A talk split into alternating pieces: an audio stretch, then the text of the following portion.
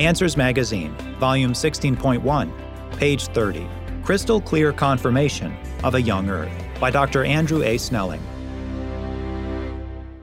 Can the size of a crystal further confirm the time scale in God's Word? According to evolutionists, when you wipe the sandwich crumbs off your granite countertops, you're wiping your hand over what they tell us takes up to a million years to form. But in results from a recent study, those large crystals that glisten in your granite countertop have scientists facing the flaws in their evolutionary assumptions about how long it takes for granite to form, cool, and crystallize. Crystal size is usually linked to how fast or slowly magma, molten rock, cools. Lavas erupt from volcanoes and cool rapidly, within minutes to days, to form basalts, which consist of minute crystals, mostly only visible under a microscope. In contrast, evolutionary scientists believe that magma that cools and crystallizes deep underground cools more slowly, over 100,000 to 1 million years, to form granite and other rocks, with visible crystals, typically up to half an inch or so, a centimeter or more, long. Of course, scientists have never actually observed this process. But in an October 2020 study published in Nature Communications, Rice University Houston graduate student Patrick Phelps and geology professor Cin-Ty Lee reported their research results that demonstrated large crystals, including crystals that are gemstones, grow in granite within minutes to hours.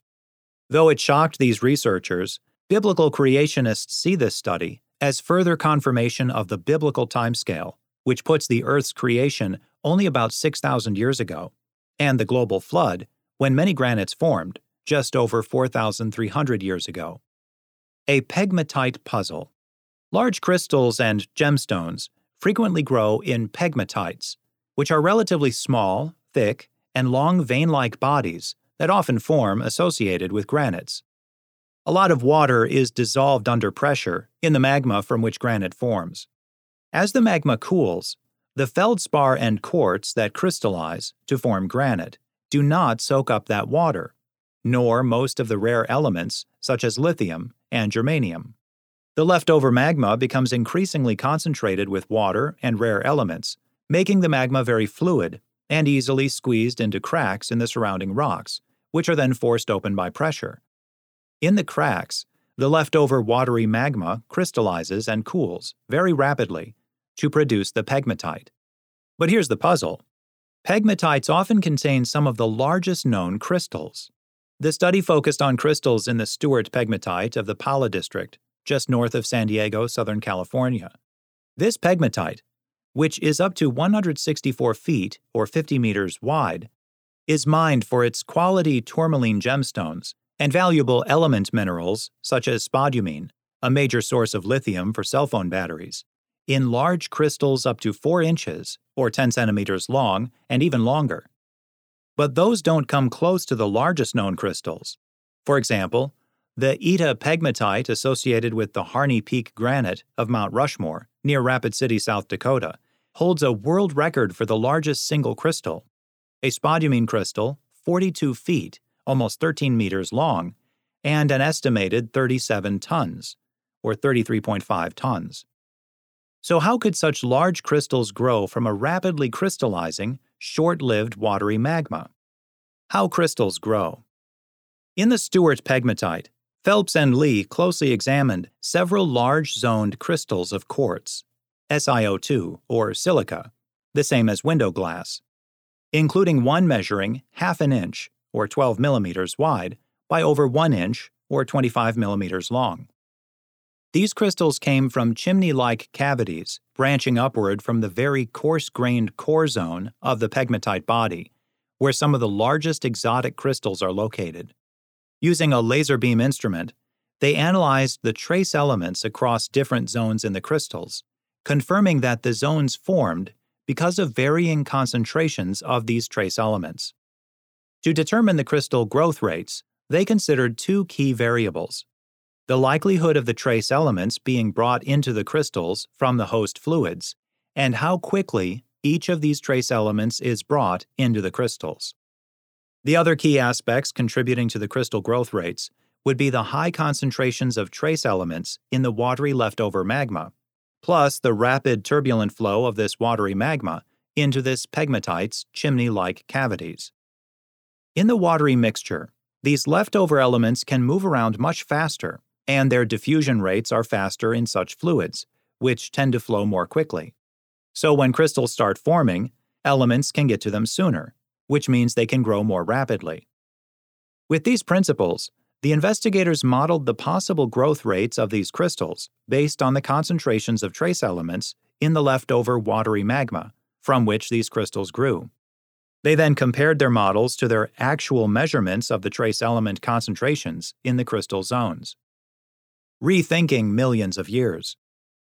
Using this known chemistry and physics, as well as sound math, these scientists discovered that crystal cores had grown 0.4 to 4 inches, or 10 to 100 millimeters, per day, and the outer zones had grown 3 to 33 feet, or 1 to 10 meters, per day. They concluded that the cores, in the quartz crystals they investigated, would have grown in fewer than three hours, and the outer zones in less than four minutes. Furthermore, the largest crystals found in pegmatites would have grown in just days, and similar gemstones such as tourmaline and emerald would also have grown in hours. Phelps said, I remember saying, Is this feasible? I don't think this is right. Because in my head, I was still kind of thinking about a thousand year timescale, and these numbers were meaning days or hours.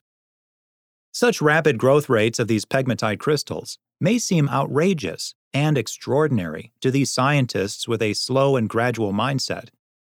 However, independent studies have already demonstrated that similar rapid growth rates produce some large crystals in certain granites and some volcanic rocks. So, the growth of large crystals in as little as minutes is well demonstrated and well known from experiments whereas this study is significant for determining such fast growth rates for naturally grown crystals.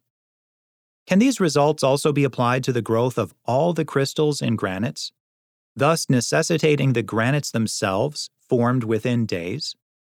Yes, this same research strategy should now be used on crystals in granites because there's much other evidence to demonstrate granites and their crystals could have formed within days.